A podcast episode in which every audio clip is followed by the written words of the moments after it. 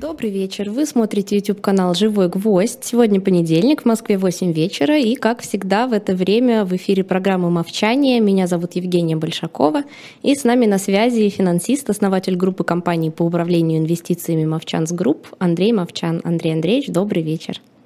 Жень, добрый вечер.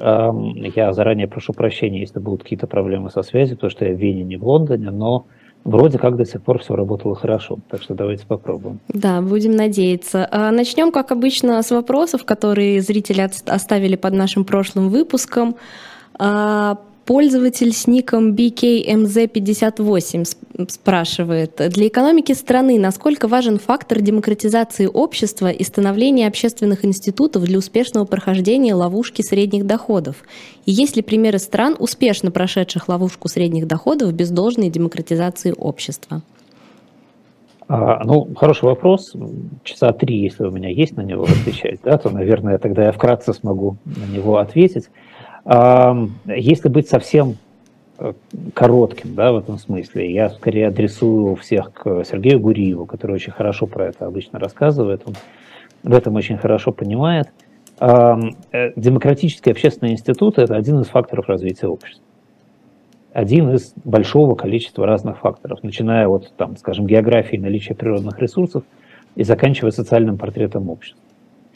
И э, да, мы просто знаем статистически, конечно, безусловно, у нас есть э, позитивная корреляция между э, демократизацией общества, между демократической формой правления и э, ВВП на человека, скажем, да, и скоростью роста там, э, экономик.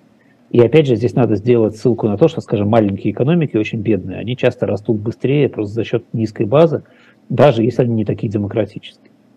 Да? Но но обратное, вообще говоря, неверно. Говорить о том, что э, там, как знаете, как детям говорят, да, что вот не будешь демократичным, не будешь расти, да, вот это, это, это преувеличение некоторое, потому что мы знаем большое количество обществ, и буквально две передачи назад мы говорили, кажется, о Южной Корее, так вот Южная Корея, она очень долго не была демократической, и при этом она э, очень хорошо росла.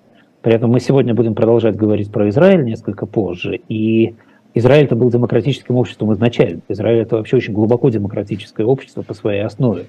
Мы даже поговорим, почему это так сложилось. Но при этом на протяжении там, почти 40 лет своего существования Израиль очень плохо рос, экономика была очень плохой, она не развивалась. А, и фактор демократичности здесь э, влиял скорее в обратную сторону, на развитие. Да, вот там Украина была демократической страной с 1991 года. А, и экономика в Украине развивалась достаточно слабо. И, в общем, ну что, тут скрывать, да, это была слабо развитая экономика. Там рядом Польша, которая была примерно так же демократична, но которая экономика развивалась очень быстро. Там Сингапур не был демократическим обществом, развивался очень хорошо. Люксембург был демократическим обществом, развивался прямо так же, как Сингапур. Э, вот, в этом смысле не надо идеализировать, я еще почему этот вопрос отобрал, мне кажется, это очень важно сказать, не надо идеализировать то или иное понятие или тот или иной признак. А всегда ситуация в стране определяется совокупностью разных причин, и на, при прочих равных демократия, да, конечно, лучше. Вот возьмите две страны-близнеца, в одной строите демократию, в другой вы строите авторитаризм, близнец будет расти лучше и быстрее. Но как только вы выходите на пространство разных стран изначально – никогда нельзя сказать, на самом деле, насколько демократия повлияет, там, скажем, хорошо или наоборот. Да. Википедия пишет, что они одни из самых богатых и развитых стран мира. Если это так, то почему в них нет, в них нет крупных компаний, например, IT-гигантов по типу Google, Apple и Facebook, которые известны на весь мир? Ну, во-первых, Швейцария, Люксембург и Лихтенштейн – это маленькие страны. Маленькие страны вообще живут по законам маленьких стран. И, ну вот, опять же, про Израиль мы сегодня будем говорить, страна, которая рождает IT-гигантов, э, да, и биотех-гигантов. А некоторые страны не рождают IT-гигантов и биотех-гигантов, а рождают что-то другое. Швейцария богата, э, в частности, не только, но в частности за счет своей банковской системы. Швейцария – родина банков-гигантов. Там Credit Suisse, UBS, э, и даже такие банки, скажем, как Pictet или там Julius Baer, да, поменьше размером, они все равно огромные это все равно индустрия, которая очень э, важна для всего мира, швейцарская банковская система. Плюс Швейцария – это э, точные приборы, плюс Швейцария – это инжиниринг, плюс Швейцария – это шоколад, да, и так далее, и так далее. То есть это, в этой стране есть свои ниши, которые с IT на прямую не связаны. Да, Люксембург и Лихтенштейн – это вообще страны там, размера острова офшорного. И они, в частности, являются офшорными островами. Люксембург, скажем, европейский фондовый офшор, который зарабатывает на том, что там размещаются управляющие компании и фонды. А Лихтенштейн – это офшор для трастов. Э, они там называются foundations, и они работают как трасты, и действительно юридическая индустрия является самой главной индустрией Лихтенштейна. И, и в этом смысле, опять же, бессмысленно говорить про все страны – одинаково, да, обсуждать там, почему в Швейцарии нет IT-гигантов, а в Америке есть. Потому что Швейцария не похожа на Америку. Это совершенно другая страна. И размеры, география, и история, и, и культура, и, прошу прощения, что-то про культуру Швейцарии не получилось. А, и, и, и путь развития у них раз. Да, и здесь опять же оценивать надо только в комплексе. Поэтому вот, вот так нету там. И ничего страшного в этом нет. Пользователь с ником Илоска7 э, спрашивает про Израиль, про который мы говорили в прошлый раз и продолжим сегодня. ВВП на душу населения в Израиле рассчитывается и на детскую душу. Невозможно говорить про экономику Израиля без упоминания израильской демографии. Ну, я себе плохо представляю э, отделение детской души взрослых. По какому признаку они там? Я знаю многих взрослых людей с детскими душами, там очень сложно разобраться. А, и, э, и, и да, конечно, естественно, ВНП рассчитывается, ВВП рассчитывается на душу, на, на любую душу населения, благо она родилась и живет. И да, без упоминания демографии говорить нельзя. Я специально этот вопрос тоже отобрал, потому что мы как раз про израильскую демографию и начнем говорить, когда будем говорить про Израиль сегодня. А, но прежде чем мы поговорим про Израиль, мы все-таки еще немножко поговорим про американские новости, потому что они очень хорошо ложатся в наш предыдущий разговор – да, появились передачу. свежие данные по декабрю. Да, да, да, абсолютно свежие данные. И, и я хочу в очередной раз сказать, подчеркнуть, как красиво работают глобальные рынки, как на самом деле можно, э, можно конструировать да, в голове то, как э, это будет функционировать. Вот у нас есть данные по декабрю. Инфляция в США за декабрь э, минус 0,1%.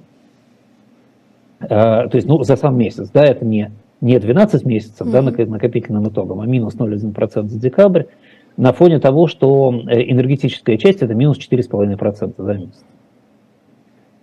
Причем, а, что еще интересно, в самой энергетической части а, инфляция сдвинулась на конечный продукт, что тоже очень хорошо, 19% за один декабрь. Вот. А, а вот конечные энергетические сервисы, то есть то, что люди видят в своих счетах все еще, да, а, они все равно еще пока дорожают. Причем дорожают очень быстро, там 1-3% за месяц, то есть ну, это 12-36 годовых, да, фактически. А, и э, связано это, конечно, и с тем, что сохраняются старые контракты фиксированные, и с тем, что зарплаты все еще растут в Америке. Об этом мы в прошлый раз говорили. Это, это плохая новость все равно для инфляции. При том, что в общем, если смотреть на всю картинку, да, смотрите, дефляция в декабре на фоне рождественских распродаж. Э, еда всего лишь плюс 0,3%, 3,6 годовых, что, в общем, ну, почти э, на бенчмарке. Да, но э, хвосты инфляции, то, о чем я много раз уже говорил, то, что последним уходит, это сервисы и аренда. Сервисы все еще 6 годовых, а в аренде вообще пока максимальный уровень 0,8% за месяц. А, это, это 9,6%, при том, что за 12 месяцев это 7,5%. Да, то есть, если сервисы еще растут пока где-то вровень с длинной инфляцией, да, то аренда растет даже быстрее, чем раньше. То есть пока еще с инфляцией все не покончено. Все как бы идет по плану, это хорошо. И ФРС в этом смысле чувствует себя комфортно, все работает. Но инфляция не закончилась, и на первый план выходят как бы две спирали. Да? Первая – это инфляционная спираль, связанная с зарплатами. Никуда не деваемся, зарплаты пока растут. А, и второе – это, как это не парадоксально сейчас звучит, инфляция как следствие роста ставки растет ставка, значит, соответственно, у вас э, растет стоимость аренды, как производная, потому что вся недвижимость в основном в ипотеке, которая сдается, ты больше платишь за ипотеку, ты вынужден поднимать ставку по аренде. Да, поэтому эти две вещи мы пока еще будем видеть. Пока они не будут подавлены, ФРС э, будет поднимать ставку дальше, скорее всего, и точно не будет ее снижать. Никаких вариантов. Пока что рынок э, расслабленный. В январе все растет, все считают, что все хорошо. А, и, и тем не менее рынок закладывает повышение на 0,25%. Вот я бы не загадывал, да, я бы был осторожнее в этом вопросе. Может быть, повышение будет и больше. А если у нас в начале, в конце, в конце весны, в начале лета, скажем, или в конце лета мы увидим, что э, все-таки не хватает топлива, да, особенно сейчас, сейчас февраль, сейчас э, перестанут топливо покупать из России, да, это новое вводное некоторое будет, да, на рынках. То вот если топливо развернется, например, пойдет обратно, то э, подъем ставки, конечно, будет больше, чем просто 0,25%. Я думаю, что пока рано торопиться с э, ощущением победы над инфляцией, давайте поживем, посмотрим. Но пока, пока все хорошо, пока мы идем в точности по прогнозам. Посмотрим, мы будем периодически возвращаться, наверное, к этой теме. Да, а сейчас вернемся к Израилю, про который не закончили мы в прошлый раз. Еще много всего интересного предстоит. Остановились мы на еще одной легенде, которую вы обещали нам развеять, э, про вытеснение мусульман и национализацию Израиля. Да, абсолютно точно. Вообще Израиль, все, что связано с экономикой Израиля, все э, изобилует легендами и мифами. Ну и страна вообще такая, да. Э, и вот, вот вам еще одна легенда, которую на самом деле, наверное, поддержат многие жители а, даже самого Израиля. И уж точно, скажем, какая-нибудь европейская а, медиа-среда а, будет э, распространять как истину. Про то. это как бы проблема с точки зрения и прав человека, и с точки зрения современных конструктов государств. Да? Ну, про современные конструкты государства можно говорить много. Государства бывают корпоративными, бывают национальными, бывают государства в виде империй – да, когда они не корпоративные, не национальные, они географически детерминированы. Империи потихоньку вроде умирают и уходят, но корпоративные национальные никуда не деваются, они остаются. Да, и вот э, кем становится Израиль, на самом деле в этой ситуации большой вопрос. В 1948 году образовался Израиль. В 1949 году была э, первая внятная перепись населения страны. В Израиле жило 88% людей, которые называли себя евреями, и 9,5%, которые назвали себя арабами-мусульманами. А, ну, остальное это немножко христиан, немножко арабов-христиан, немножко европейцев и так далее. В 1968 году, я почему еще беру 68 год, потому что это после шестидневной войны, это момент, когда можно было сказать, что Израиль оформил свои границы. Да, в стране было 85% евреев и 10,5% арабов-мусульман. В 2000 году в тех же границах 78% евреев, 15% арабов-мусульман. В 17 году 74% евреев и 18% арабов-мусульман. Да, а, то есть тренд понятен. Да, на самом деле Израиль достаточно быстро а, за, там, скажем, за 17 лет на там, 4% достаточно быстро теряет свою э, национальную идентичность. Для сравнения, чтобы понять, насколько это национальное государство, мононациональное, в Дании этнических датчан 93% а в Англии этнических британцев 79, то есть больше, чем евреев в Израиле. Во Франции этнических французов 70, ну да, Франция такая очень многонациональная страна, но европейцев 85%. В Германии немцев, германцев, да, как они себя определяют, 80%, а европейцев 93,6%. В Италии итальянцев 92%, и даже в России русских, тех самых, которых никто не может найти обычно, 81%. А в Израиле евреев 74% даже в Штатах, да, корпоративная страна, они считают, что Штаты это а, э, демократия, э, представленная самыми разными национальностями, но белых европейцев, не латиноамериканцев и не испанцев, по последней переписи 70%. Вот это вот вопрос о том, куда идет Израиль, а, и а, к этому есть еще, наверное, два маленьких дополнения. Значит, во-первых, это дополнение интересное, а во-вторых, тревожное. Интересное состоит в том, что в Израиле четверть миллиона бедуинов живет это арабо-кочевники. Они, они как цыгане. У меня, когда мой сын впервые увидел поселение бедуинов, он сказал, это же цыгане.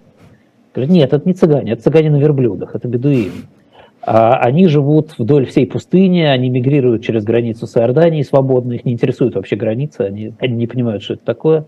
Э, селятся они также точно такими таборами э, в доме, как сделанных наскоро из, там, из шифера, из картона, из чего угодно, пасут кого спасут верблюдов – четверть миллиона человек. Это больше, чем 2,5% населения Израиля. Они, естественно, никуда не ходят голосовать, у них какие-то свои идеи относительно того, как жить, но они являются очень хорошими проводниками. И, кстати говоря, бедуины очень сильно Израилю помогали в войнах, именно как проводники, организовывая проход отрядов Израиля по территории, отрядов евреев. Вот. А я еще обещал сказать про проблемную сторону. Значит, проблемная сторона, сторона в израильской э, демографии состоит в том, что за 10 лет это, это, это очень быстрая скорость роста, особенно учитывая, что а, там скорость естественного роста за счет рождения детей у них 4,2%, а у евреев нерелигиозных только 1,4%. А, у 58% ультраортодоксальных евреев есть дети до 19 лет сейчас, у нерелигиозных только 30%. Два раза. То есть вот здесь действительно, здесь действительно есть проблема.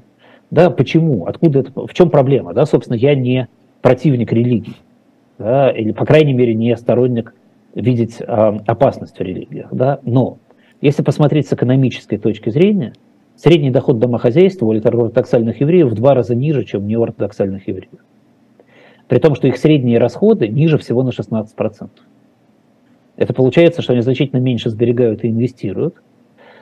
Плюс, э, очевидно, если есть такая разница, то это значит, что у них есть некие неучтенные доходы но неучтенные доходы не обеспечивают налогов. Поэтому средние налоговые поступления от ортодоксальных семей составляют примерно одну треть от налоговых поступлений неортодоксальных семей в Израиле. И это чисто экономическая проблема. Да? Можно верить во что угодно, но если ты платишь одну треть от налогов, которые платят другие, то чем больше становится твоей части в популяции, тем меньше бюджет у страны. И это вопрос, который, безусловно, перед Израилем сейчас встает. При этом официально за чертой бедности живут 49% евреев-ортодоксов. При том, что Израиль, в общем, богатая страна. А, эта ситуация не такая простая, как кажется, про 49%. Потому что когда на эту а, часть общества Израиля заходят с непрямыми вопросами, оказывается, что все выглядит по-другому. Например, 92% ортодоксальных евреев утверждают, что у них нет недостатка ни в медицине, ни в лекарствах, ни в еде, ни в одежде. Но это по формальным признакам означает, что они не живут за чертой бедности. 75% из них владеет недвижимостью, при том, что только 50% в среднем по стране владеет недвижимостью у человека в Израиле. Значит, откуда, откуда источник? Да? Почему, почему такая разница? Дело не в том, что они такие э, аскетичные люди.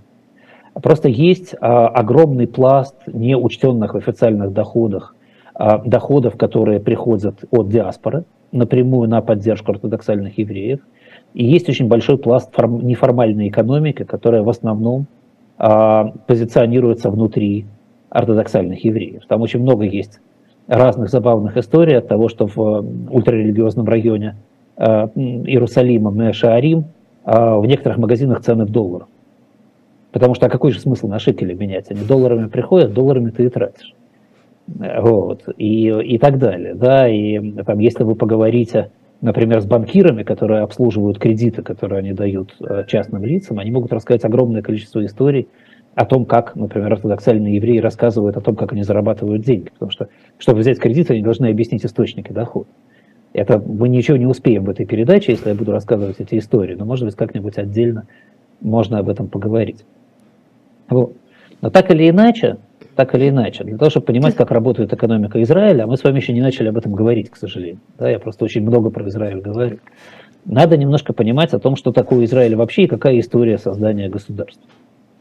Вообще Израиль, как я говорил, 22 тысячи квадратных километров, территория очень маленькая, полоска земли вдоль Средиземного моря между играет большую роль в функционировании Израиля, потому что оттуда идет вода в единственный серьезный резервуар, который дает Израилю воду, это озеро Кеннера. И, опять же, море на западе, на востоке современное государство Иордания, на юге Красное море, на, на юго-западе государство Египет, на севере Ливан, на северо-западе Сирия. Фактически, в силу географических причин и в силу напряженных отношений с соседями, Израиль логистически отрезан от сухопутных путей поставок товаров. Можно привозить товары морем в э, порты Средиземного моря, можно привозить товары морем через Красное море и в э, порт Эйлат, э, но э, если Средиземное море достаточно открыто, э, то э, вход в э, Красное море через э, Теренский пролив контролирует Египет, и это отдельная история отношений с Египтом и Израиля э, относительно контроля этого пролива. И об этом мы тоже, кстати, пару слов потом скажем. Израилю так повезло, что в нем фактически нет полезных ископаемых. Частично их нет, потому что их использовали в древние времена, такие как, например, а, медь или железо. Да, когда-то они здесь были, да, но уже сказать, древние цивилизации на этом месте все добыли, использовали, там ничего нет. А многие говорят, что в Израиле нет нефти. Это еще одна легенда. В Израиле нефть есть. Но общие разведанные запасы составляют примерно один день мировой добычи. То есть ради коллекционирования добывать можно было бы, а больше никакого смысла в этом нет. В Израиле до недавнего времени считалось, что нет запасов газа, теперь мы знаем, что это не так.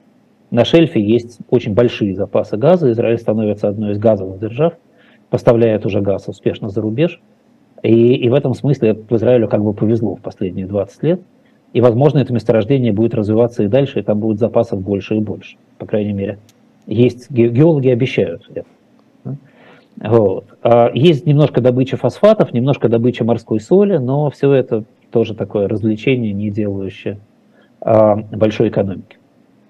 А, исторически, если не брать совсем древнюю историю, а то я углублюсь на много часов в, в описании Библии, да, исторически, если брать, скажем, 19 начало 20 века, на этой территории, которая была провинцией Османской империи, жили евреи, арабы.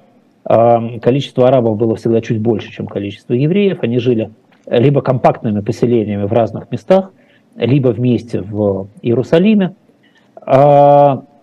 Среди а, мусульман, которые считали себя арабами, к этому моменту было достаточно большое количество евреев, потомков евреев, которые в свое время оформили схему ухода от налогов. А, мусульмане Османской империи не платили подоходного налога, а иноверцы платили подоходный налог по законам Османской империи. Поэтому естественное действие для перехода в офшор было просто принять ислам. Вот. И сейчас уже, конечно, не разберешь, кто из них откуда произошел, но просто как факт мы знаем, что многие из тех, в частности, кто сейчас выступает за арабское государство на территории э, Израиля, это в прошлом евреи, которые поменяли свое вероисповедание. А сами арабы, которые жили на территории э, Палестины, так называемой, да, вот территории современного Израиля, э, это арабы из э, очень разных частей арабского мира. Что Палестина была таким транзитным местом, куда люди приходили, уходили, переезжали, съезжали оттуда дальше куда-то, в Северную Африку. И сейчас, если посмотреть на корни, на истоки, даже там в три э, осели. Вот. Плюс христиане, работники миссий, э, работники иностранных компаний, да, в общем, этот микс был э, более-менее устойчив.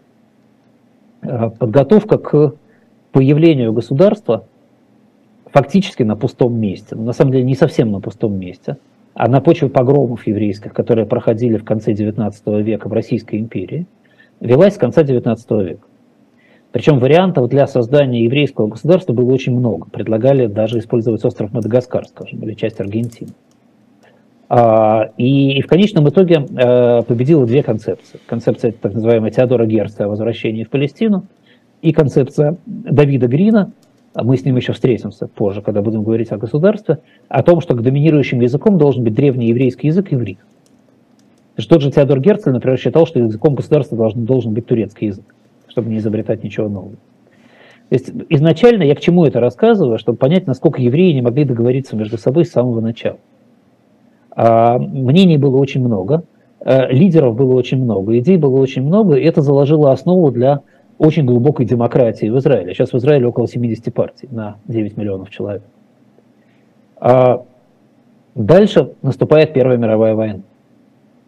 И различные силы, воюющие в Первую мировую войну, с одной стороны турки, с другой стороны англичане, в первую очередь, начинают бороться за э, внимание и э, благосклонность местных жителей.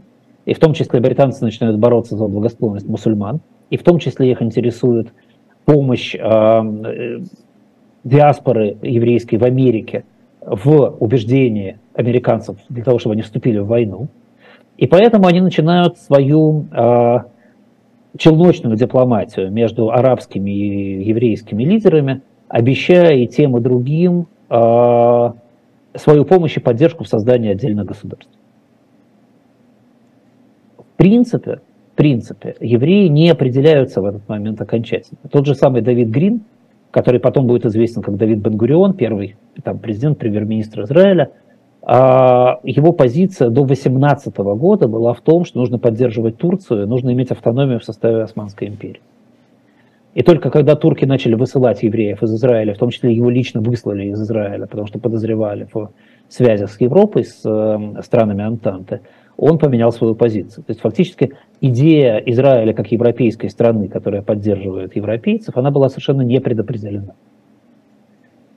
А, и, э, ну, так или иначе, да, там ошибочные турецкие действия и, и более правильные действия англичан, сводившиеся к тому, что англичане врали лучше, что они просто очень много обещали всем. Да, на самом деле, как так сказать, потом мы увидим, они мало что исполнили. Э, следствием этого явилось то, что англичан поддержали и арабы, и, а, и евреи. И когда закончилась э, Первая мировая война, в процессе окончания Первой мировой войны, в рамках частичной реализации своих обещаний, англичане, с одной стороны, начинают проработку вопросов создания независимых арабских государств, с другой стороны, публикуется декларация Бальфора, так называемая, уже в конце 17 года, незадолго до окончания Первой мировой войны, э, которая потом ратифицируется крупнейшими государствами, ратифицируется Лигой наций, да, и так далее, о создании в Палестине еврейского национального очага. Что, естественно, было это, как обычно бывает, как часто бывает в мире, а, имело психологическое значение на порядок, превышающее значение техническое и физическое. Эта декларация вызвала в арабском мире шквал протеста, потому что арабские лидеры предполагали, что вся эта территория обещана им.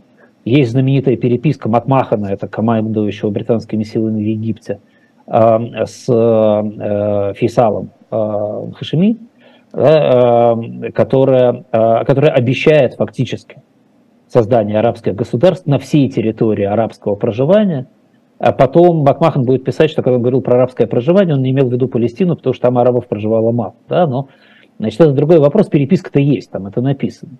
Вот. И эм, декларация это произвела настолько сильное впечатление даже на интеллигенцию арабскую, что в 2005 году, уже сколько времени прошло, опрос 24 тысяч представителей арабской интеллигенции во всем мире а, в качестве результата дал, что декларация Бальфура – это худший документ тысячелетия с точки зрения арабов.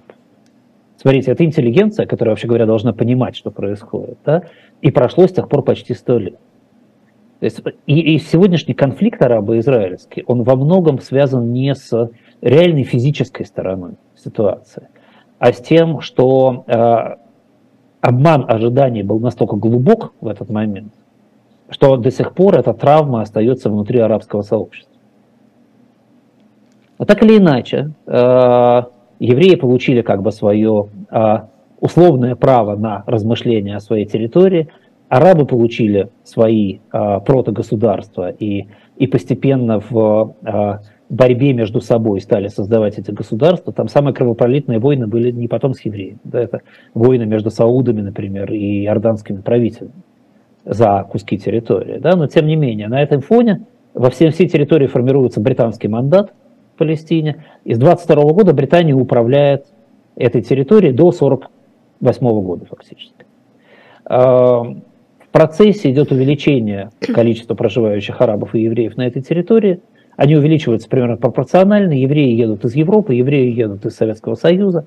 А, во многом они сбежали от революции, когда этого убежали от погромов. Евреи едут из Америки. А, и арабы и евреи более-менее сообща борются с британскими оккупантами. Каждый из них считает, что это будет его государство. А, и они так или иначе более или менее кровавым путем атакуют британцев. Евреи в основном скупают землю а, а скупая землю, они выцеляют арендаторов арабов и заменяют их иммигрантами, потому что иммигрантам надо что-то есть. А, арабы в ответ атакуют еврейские поселения и совершают теракты, и даже, так сказать, бывали и погромы. Но в погромах, правда, и давайте будем честными, гибло больше арабов, чем евреев во все это время. А, политическая деятельность вокруг а, этого пространства идет. В 22 году конференция Лиги наций в Сан-Ремо принимает достаточно много э, откровенных решений в пользу создания еврейского государства. Там, в частности, там статья 7 решения в Сан-Ремо э, о том, что Британия должна способствовать приобретению палестинского гражданства евреями, которые выбирают Палестину местом своего проживания, способствовать еврейской иммиграции, поощрять плотное заселение земли евреями и так далее, и так далее. Прямо текст от Израиля. А, и поскольку эти переселенцы идут, и до середины 30-х годов они будут идти, начинает бурно развиваться экономика – а, этой территории пока что. Развивается она с, скажем так, с четырех основ, да, на четырех важных столбах, которые потом создадут государство Израиль экономически. Первый столб – это социалистическое хозяйство. Огромное количество молодых евреев заражены идеями коммунизма, социализма. А Великая Голда Мэр будет всю жизнь называть себя социалистом. А проявлением, ярким проявлением э, экономики такого хозяйства социалистического в Израиле был кибуц. Кибуц – это колхоз, доведенный до абсурда. В кибуце а все имущество общее. То есть это фактически полукибуц, полукоммун. И, и тем не менее, вот эта форма хозяйственная становится основной для агросектора израильского, и агросектор начинает очень быстро развиваться. Потому что арабы с их мелкими э, индивидуальными хозяйствами, э, которые, где земля обрабатывается арендаторами, которые должны платить очень большую аренду, они не конкурентоспособны с подобной формой хозяйства. Что в России говорили в сталинские времена, да, всем объясняли, что колхоз более выгодно, чем индивидуалист. В России это оказалось ровно обратно, а в Израиле это сработало. И сработало так. Второй столб – это британская финансовая система. В Палестине созданы британские банки, они там работают. Англо-Палестинский банк, позднее его даже не будут ликвидировать, он, он просто будет переименован в Банк Леуми. Сейчас это один из самых крупных известных банков Британии. Соответственно, британское банковское законодательство, британская банковская система сразу задали конструкт для банковской системы Израиля. Этот конструкт будет сохраняться и дальше. А, третий важный столб – это глобальная система финансирования этих территорий диаспоры. А, диаспора, особенно европейская, еврейская, очень богатая. Особенно немецкая диаспора очень богатая. Они всегда отчисляли деньги на Палестину – Попозже потом мы поговорим о том, а, почему и как это всегда происходило, и какие социальные, религиозные и культурные основы в этом есть. И эти средства активно использовались на развитие территорий. Четвертая важная вещь, здесь мы можем вспомнить про Японию и Корею послевоенную, это локальный спрос со стороны колонизаторов британский контингент нуждался в продуктах питания, в одежде, в запчастях для техники. Вести их морем было долго, далеко, э, дорого, вокруг пустыня. И фактически э, э, еврейские иммигранты начали напрямую работать на британский контингент, обеспечивая его товарами и услугами. И, и это заложило основу в том числе и промышленности израильской. Начальная израильская промышленность после Второй мировой войны – это фактически производство запчастей. Это металлургическое и механическое производство простые. А, и если бы не было британцев, этого просто не случилось. Это очень а, важный и полезный момент. А, ну и, наверное, надо еще добавить здесь про основу создания государства. Еще до государства территория эта называлась самими еврейскими поселенцами Ишув, государство в пути, как бы, которое еще нет, но скоро будет. Это то, что еврейские организации для своих установлений копировали фактически британское право. А, использовали оставшиеся османские законы и британские законы для того, чтобы создавать микс, который в итоге лег, в основу будущего законодательного корпуса при этом, конечно, и э, человеческий капитал был достаточно серьезным. Многие эмигрировавшие в Палестину люди были достаточно хорошо образованы. Многие палестинские евреи ездили в Америку учиться, ездили в Европу учиться. В том числе ездили учиться, кстати, и в Российскую империю, и потом и в Советский Союз тоже бывало такое. Вот. И, и страна эта формировалась как страна с высоким интеллектуальным капиталом. С другой стороны, те средства, которые были у переселенцев, в отличие от многих других стран, они не могли инвестировать за рубеж. Потому что уж если они переезжали в Израиль, одна из основных причин был антисемитизм там, где они находились до этого, и возвращать свои средства вовне Израиля и отдавать их в пространство, где сильные антисемитские настроения, они боялись. Поэтому, в отличие от многих слабо развитых стран, и той же России, скажем, 90-х годов, из которой выкачивались деньги. Здесь деньги, наоборот, вкачивались внутрь, и даже многие евреи диаспоры их перекачивали туда в том числе потому, что э, боялись за свои деньги в Европе. А, а там их встречала английская банковская система, что тоже было очень удобно. Вот. А сейчас, кстати говоря, я вот сказать, только что был в Израиле, разговаривал с очень многими переехавшими туда российскими евреями, которых я слышу ровно то же самое. Они сейчас переводят все свои деньги в Израиль, потому что они столкнулись уже с тем, что, имея российский паспорт, они имеют проблемы в Европе. А у кого-то даже, там, скажем, товары арестовали на какое-то время, у кого-то деньги заморозили, а кто-то не мог забрать там свою личную коллекцию искусства. Вот. И, и все они говорят, я больше с этим не играю, я перевожу деньги внутрь страны. Да, и это, это, эта тема антисемитизма очень сильно положительно влияла на экономику Израиля всегда, заставляя людей приводить туда инвестиции, а не уводить. Ну, так или иначе. В середине 30-х годов э, ситуация накалилась до предела, в том числе потому, что э, арабские лидеры начали чувствовать, что э, есть проблема, да, что еврейские поселения, еврейский конструкт развивается интенсивнее, и он формируется как государственное общество, в отличие от э, арабской, территории, а, арабской ситуации, да, в отличие от а, арабов, которые не могли сформировать такую единую, хорошо работающую общность. А давление на британцев усилилось.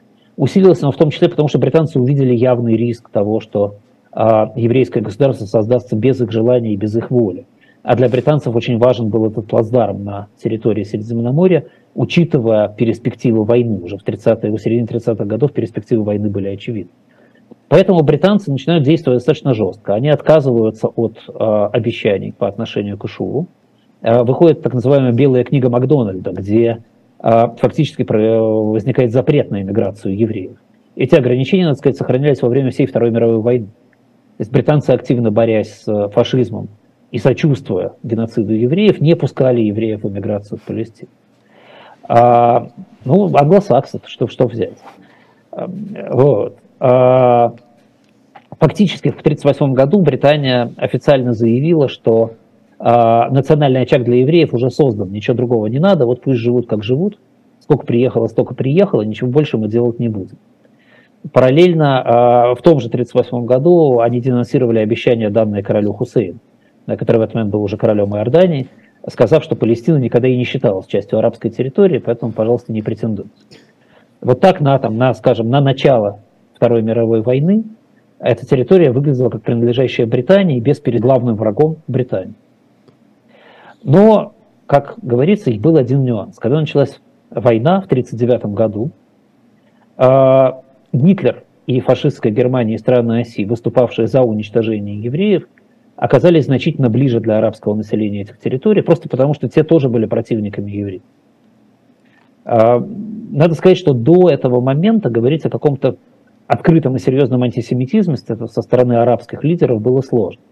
Но здесь, когда надо было выбирать сторону, а, в каком-то смысле, возможно, они допустили просто техническую ошибку, выбрав, а, а, выбрав сторону тех, кто как бы объединяется с ними в борьбе с евреями за территорию, и пойдя в этом до конца.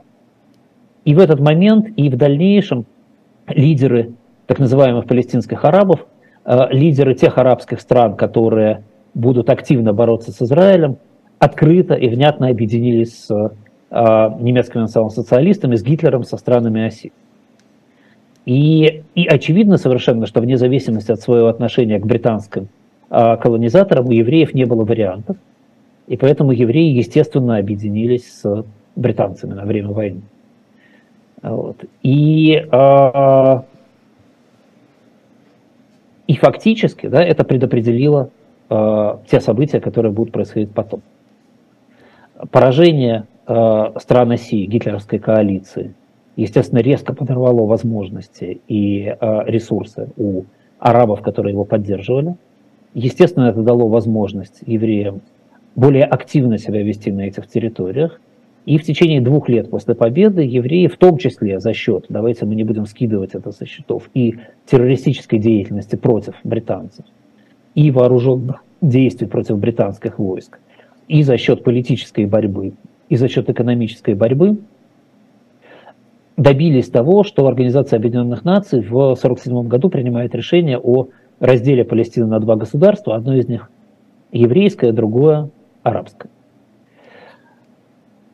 Добились они этого добились, и израильская пропаганда будет продолжать говорить, что они этого добились. Но в основе этого решения, конечно, лежало желание Советского Союза Э, иметь э, своего сторонника в этом пространстве, да, э, как бы поставить свою ногу, как Сталин говорил, на Ближний Восток, и не в меньшей степени уколоть Британию и Америку, которые явно хотели контролировать этот регион, да, заставить их почувствовать досаду. Да, все это происходило на фоне разрастающихся конфликтов вокруг Японии, Кореи и Китая – Все это происходило на фоне приближения к там, там, знаменитой Фултонской речи.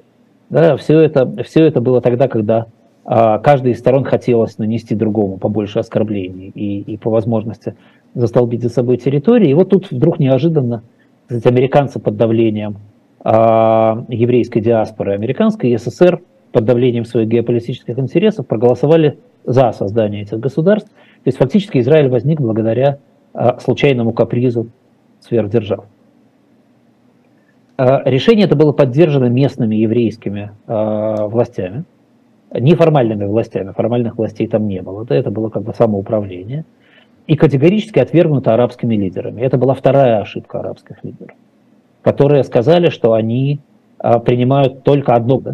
И до 10 мая 1948 года да, внутри этой территории в состояниях полного безвластия шли беспорядочные боевые столкновения между еврейскими и арабскими отрядами.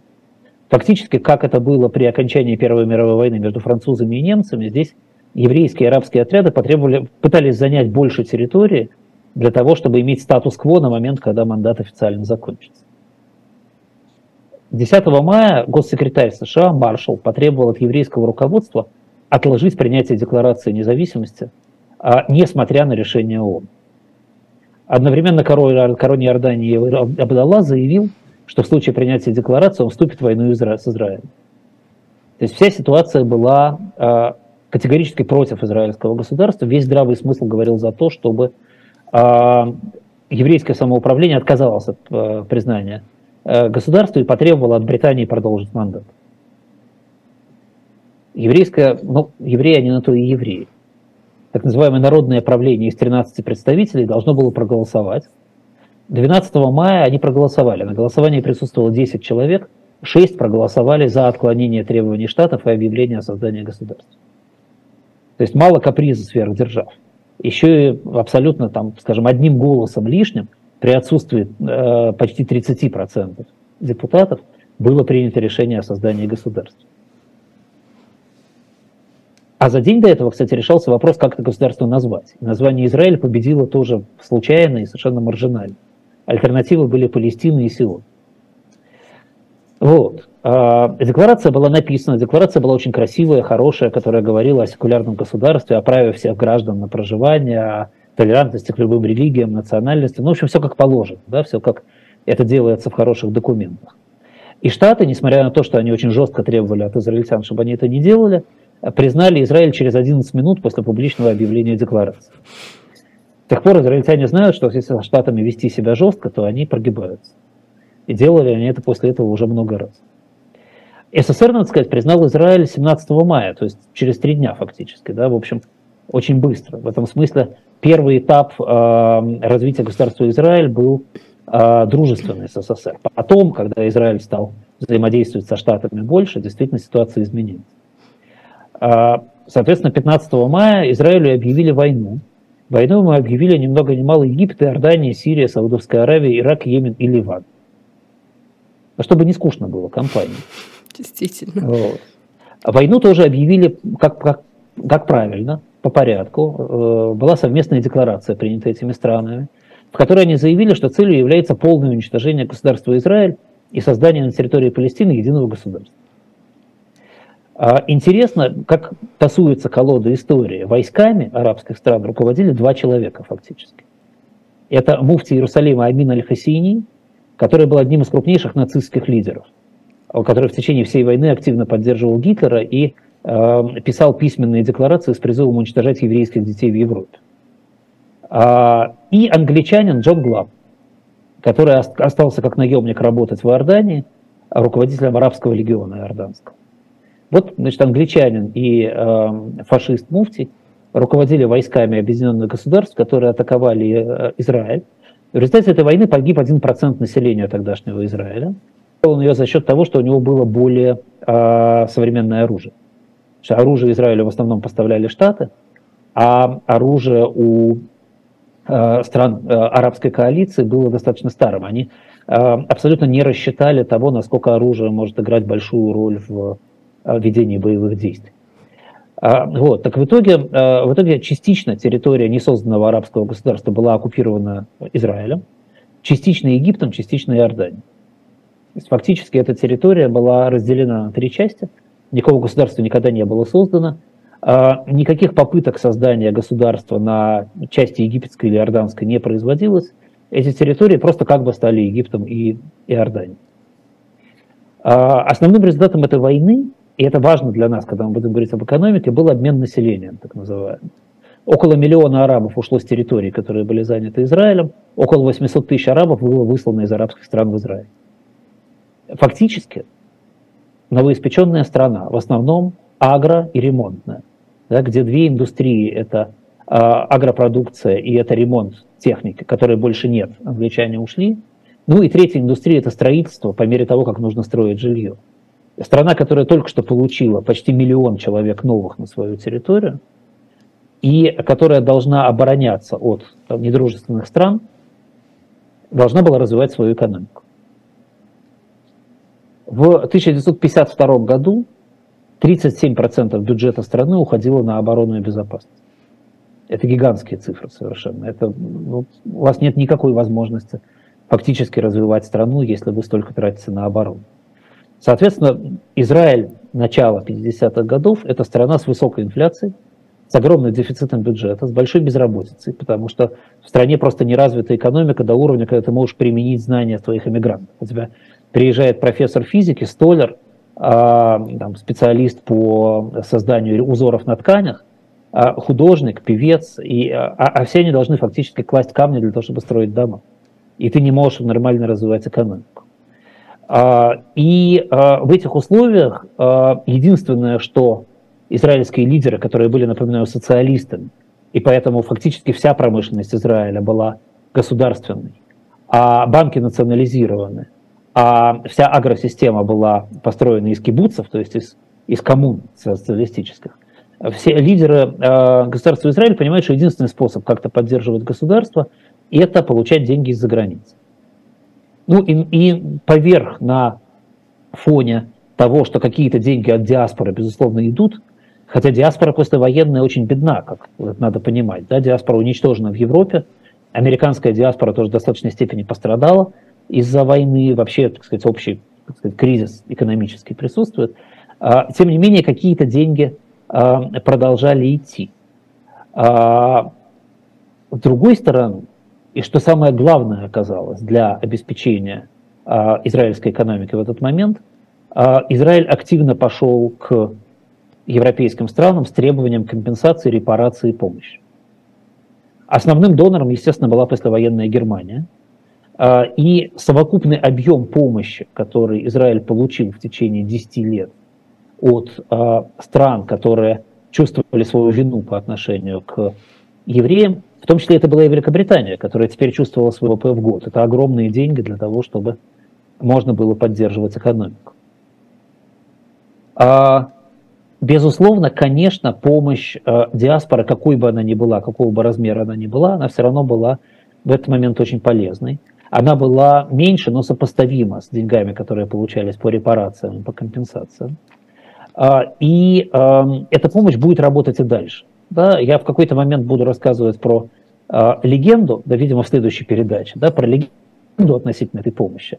Да, но пока мы не дошли до этих легенд, а, можно два слова, у нас осталось еще 4 минуты, сказать о том, как, вы, как устроена эта система. Система эта на самом деле больше трех тысяч лет, этой внутриизраильской помощи. Начиналась эта система с жертвования так называемой десятины на Иерусалим на храм в Иерусалиме. А, и, и там были очень сложные отношения, построенные еще в рамках древнееврейских законов, относительно того, с чего это надо жертвовать.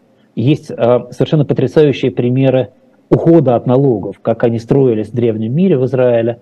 Как, например, там был налог 10% на а, товары, которые внесены в дом через дверь. Такая фраза есть в кодексе, да, все, что внесено в дом через дверь.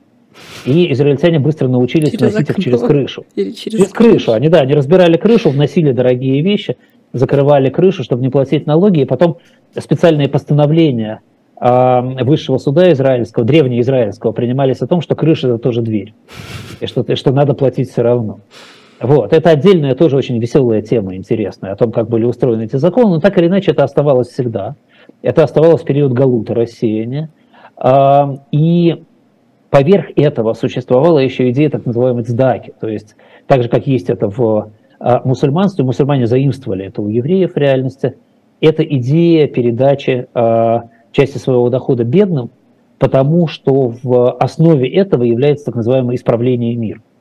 Без сдаки, без передачи части дохода бедным, ты, э, твой мир становится неисправленным, он портится, он ухудшается. Такое своеобразное второе начало термодинамики. То есть если нет сдаки, то энтропия возрастает. Да, в э, еврейском конструкции это очень активно всегда развивалось и было. Э, это более-менее уникальная форма.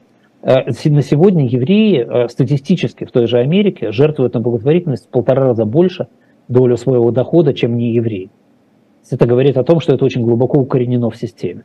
И это очень здорово помогало э, развиваться и государству, новому государству, которое, которое, естественно, в этот момент нуждалось в деньгах. При этом очень быстро поверх этого возникло много разных полезных форм благотворительности, полезных для благотворителей. Например, после войны во многих странах распространилась конструкция, при которой деньги, отданные благотворительность, не облагаются налогами. Ну и представьте себе, у вас налог, там, скажем, 35-40%. А, и а, если вы дадите миллион фунтов, например, да, или долларов а, на благотворительность, то, вы, то это не ваша прибыль, и эти 35-40% не, не будут заплачены в бюджет государства. Значит, пока, пока вы дали на благотворительность эти деньги, вы пока ничего не выиграли, вы проиграли, да, вы отдали 65% чисто. Но если 65% вам как-то вернули тем или иным способом, то получается, что налог, который вы должны были заплатить в Британии, вы просто передали государству Израиль.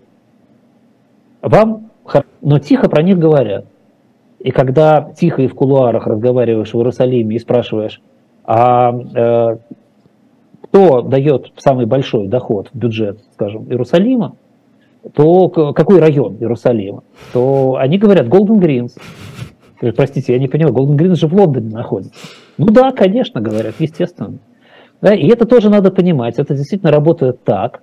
А, и хотя сегодня, и об этом я буду говорить в следующей передаче, потому что у нас не будет уже сейчас времени, сегодня это не играет такой роли, как это играло тогда – на этапе создания государства Израиль это реша, играло абсолютно решающую роль.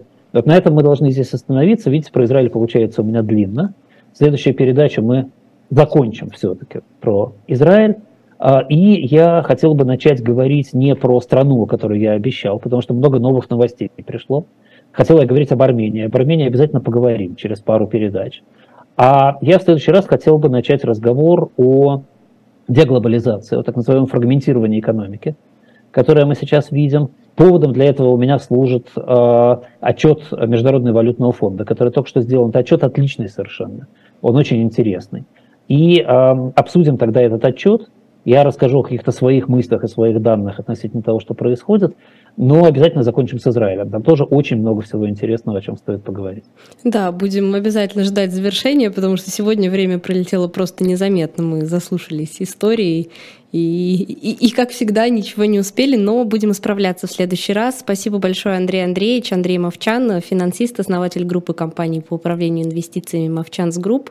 Я Евгения Большакова. Возвращайтесь в следующий понедельник в 8 вечера по Москве и смотрите программу «Мовчание». Спасибо, до свидания всем. И в следующий раз у нас будет еще один челлендж. Я уже буду выступать из Белграда. Посмотрим, Ух как ты. связь будет там. Проверим. Всего да, доброго. Всего хорошего, до свидания.